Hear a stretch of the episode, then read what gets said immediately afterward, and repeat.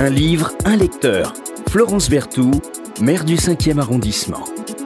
Bonjour Jean-Paul Veuilly. Bonjour Madame la maire.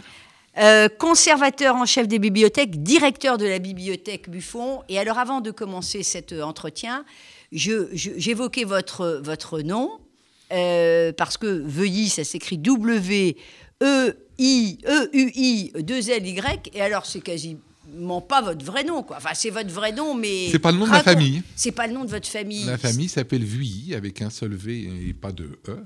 Et à la déclaration de naissance de mon père, il y a eu une double erreur orthographique dont il ne s'est rendu compte que euh, lors de son mariage, qu'il ne s'appelait pas comme il s'était appelé pendant toute son enfance, Vuilly, mais qui s'appelait Veuilly. Donc nous sommes les seuls, mon frère et moi et mes neveux, euh, à porter ce nom en France. C'est le début d'un roman, ça, euh, cher Jean-Paul Veuilly, directeur de la bibliothèque Buffon. Comment vous êtes, vous êtes arrivé sur ce magnifique métier? Une prédestination, le hasard? J'ai toujours voulu travailler dans les livres. Donc je ne savais pas si ça serait libraire, éditeur, bibliothécaire, etc. Et euh, j'avais, je préparais, euh, quand j'avais, j'étais tout jeune, euh, l'école des chartes en disant c'est ça que je veux faire. Magnifique école. Et puis la, vie a fait que mes parents sont disparus, j'étais très jeune, et du coup ben, je me suis lancé sur autre chose. Et au bout de deux ans, ben, j'ai eu l'opportunité de rentrer dans les bibliothèques où j'ai fait toute ma carrière depuis maintenant 40 ans. Toute votre carrière, j'ai vu euh, la bibliothèque euh, Port-Royal, responsable de la section adulte, directeur de la bibliothèque Rainer Maria Rilke, etc., etc. Parmentier, qu'on connaît, j'ai reçu une de vos collègues qui avait été à la bibliothèque Parmentier.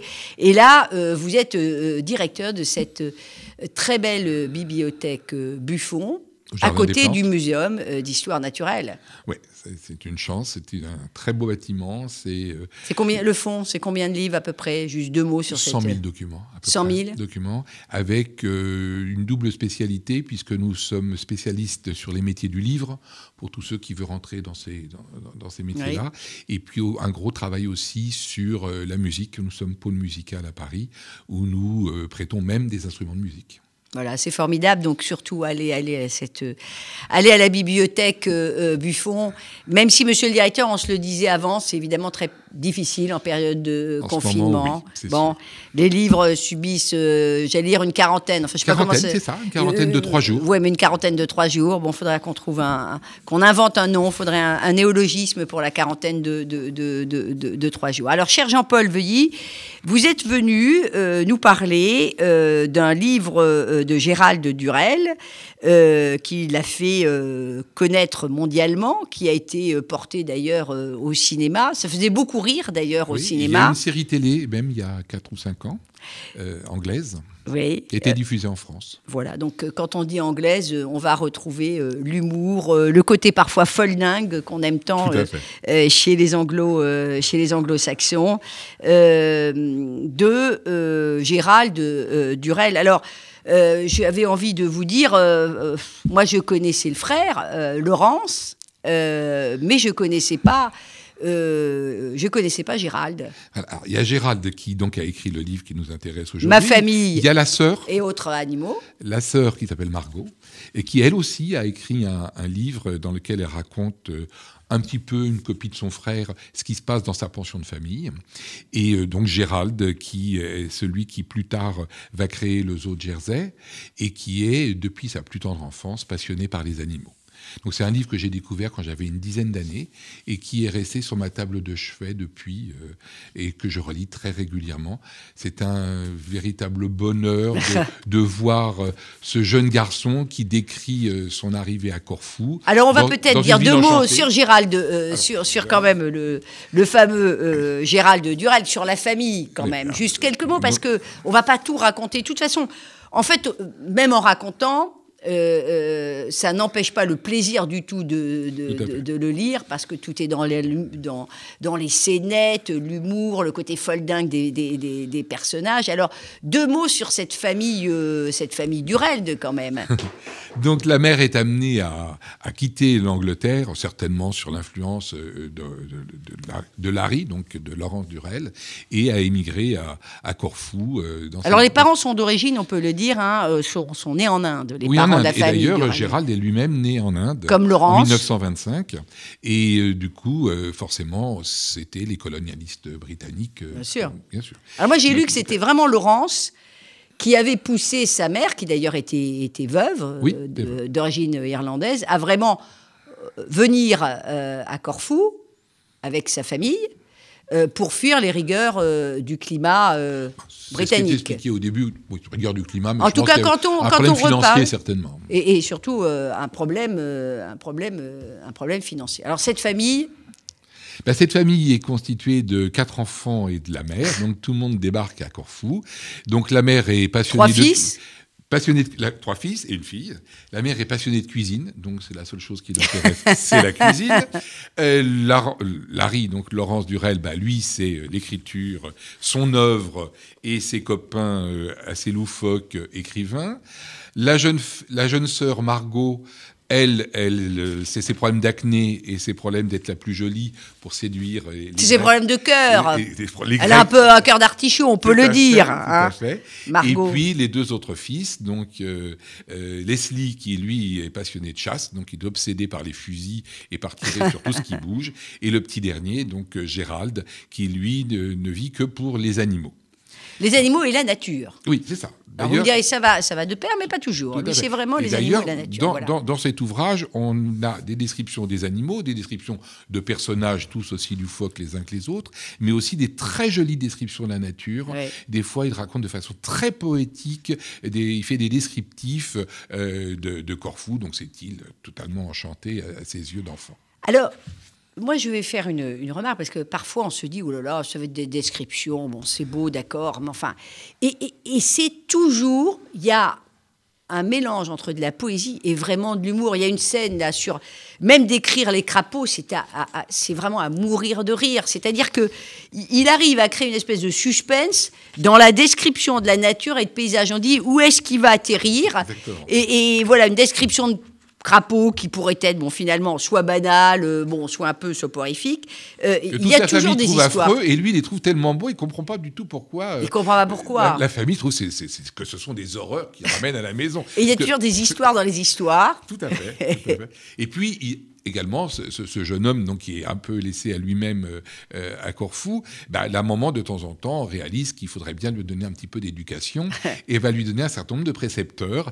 Et il faut reconnaître qu'elle sait les choisir parce qu'ils sont tous un petit peu euh, allumés. Oui, oui, ils, ont, ils, ont, tous un petit gras, on peut le dire. Hein.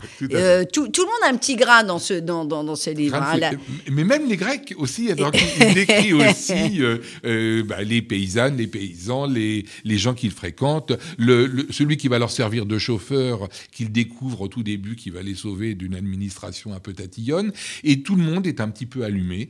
Et c'est. je veux dire, en ces périodes de déconfinement, confinement, c'est pas où on est. Lisez ma famille et, autres animaux, parce que ça va vous donner du bonheur? Tout à fait. ça va vous, ça va vous donner euh, du, du, bonheur. Alors. C'est le premier tome d'une trilogie. Voilà. Et les deux autres sont moins bien.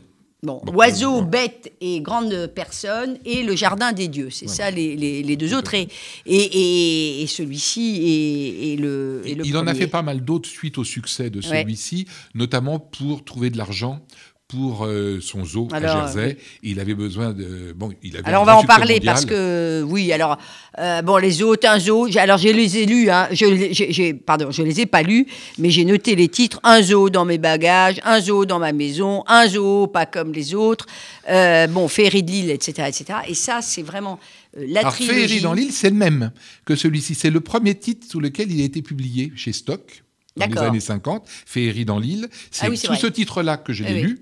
Et à la réédition euh, récemment, il a repris son titre d'origine, Ma famille et autres animaux. Ma famille et autres animaux. C'est censé être plus ou moins autobiographique. Bon, mais beaucoup il est facétieux parce qu'il fait disparaître des, personnages qui étaient avec lui. Tout à fait. Sa belle-sœur, notamment. voilà, sa belle-sœur. Alors, femme la de Laurence. La femme du grand Laurence, alors elle. Euh, elle n'existe pas. Elle, n'existe pas. Hein. Elle n'a jamais existé. Ne devait pas l'aimer, je ne sais pas. Faut dire qu'ils ont divorcé après Corfou. Bon. Oui, il s'est concentré sur les personnages dont il pouvait aisément se moquer.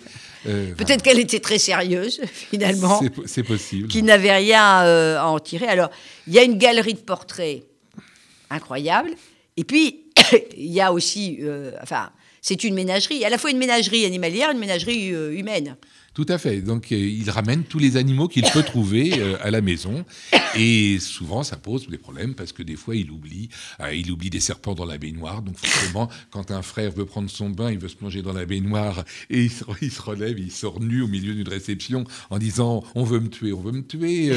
Et il ouvre une boîte d'allumettes, en sort toute une série de scorpions. Enfin, c'est tout à fait ça. C'est désopilant, c'est excentrique, à souhait, on peut le dire. Alors, Lisez-le, mais à côté, évidemment, j'imagine que euh, bon, le directeur euh, de, euh, de la bibliothèque Buffon, évidemment, à travers ses, lectures, a aussi quelques arrière-pensées, parce que là, ce, le travail de Gérald Durel, comme, son œuvre, euh, avant euh, vraiment qu'on soit tous conscients du réchauffement euh, climatique et des difficultés qui s'abattent sur notre planète, eh bien lui, il a alerté sur la nécessité euh, de respecter euh, ce monde végétal. La protection animale, etc. Donc, euh, c'est aussi un botaniste, donc il est un, un naturaliste, donc animaux, etc.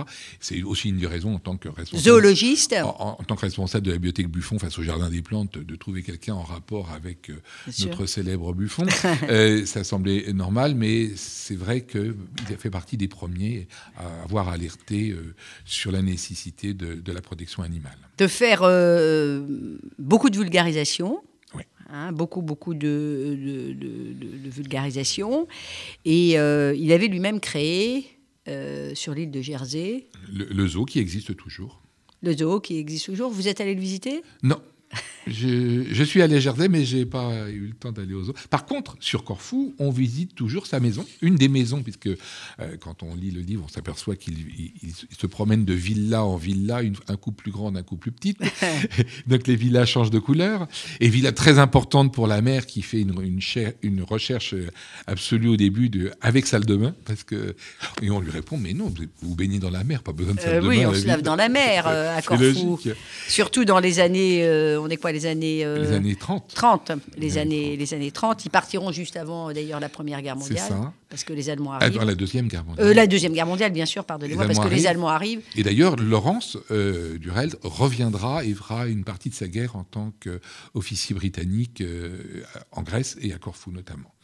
Et il, écrira lui aussi dans sa, Vous qui dirigez euh, la bibliothèque Buffon, vous, vous avez beaucoup de, de, demandes autour de la, de la nature, euh, de toutes les problématiques euh, de disparition, raréfaction des espèces végétales et animales Pas plus qu'ailleurs. J'ai développé un fonds sur Buffon.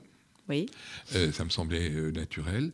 Mais il n'y a, a, pas de demande spécifique. Non, faut reconnaître que les gens ne viennent pas à la bibliothèque pour ça. C'est une source d'inquiétude, vous, euh, l'avenir de la planète, euh, les, espaces, les espèces menacées? Je pense que nous... Un million d'espèces menacées, hein, un million d'espèces pourraient disparaître euh, sur la prochaine décennie. C'est-à-dire que c'est un niveau jamais atteint. C'est certain, mais regardez, à l'heure actuelle, la moitié de la population mondiale meurt de faim, pendant que l'autre moitié se demande comment ils vont perdre quelques kilos. Euh, à l'heure actuelle, c'est comme ça que nous vivons et on ne fait pas grand-chose. Merci euh, beaucoup, euh, Jean-Paul Veuilly. Vous n'avez pas un petit, un petit morceau à nous lire là, euh, juste avant qu'on se quitte, dans quelques instants. Donc, Jean-Paul Veuilly, directeur de la bibliothèque Buffon, qui est venu nous parler de ma famille et autres animaux. Lisez-le, la trilogie, le premier de la trilogie de Corfou. Moi, je l'ai acheté à la table ronde. un petit bijou d'excentricité et de, de rire aussi. Tout à fait. L'exemple, lorsque l'été toucha à sa fin, je me trouvais une fois de plus, à ma grande joie, sans précepteur. Mère avait découvert, ainsi qu'elle l'exprimait avec délicatesse, que Margot et Peter avaient trop d'affection l'un pour l'autre. Peter, c'était le, le, précepteur. Comme à l'unanimité, la famille se refusait à voir en Peter un futur gendre ou beau-frère, il fallait évidemment faire quelque chose.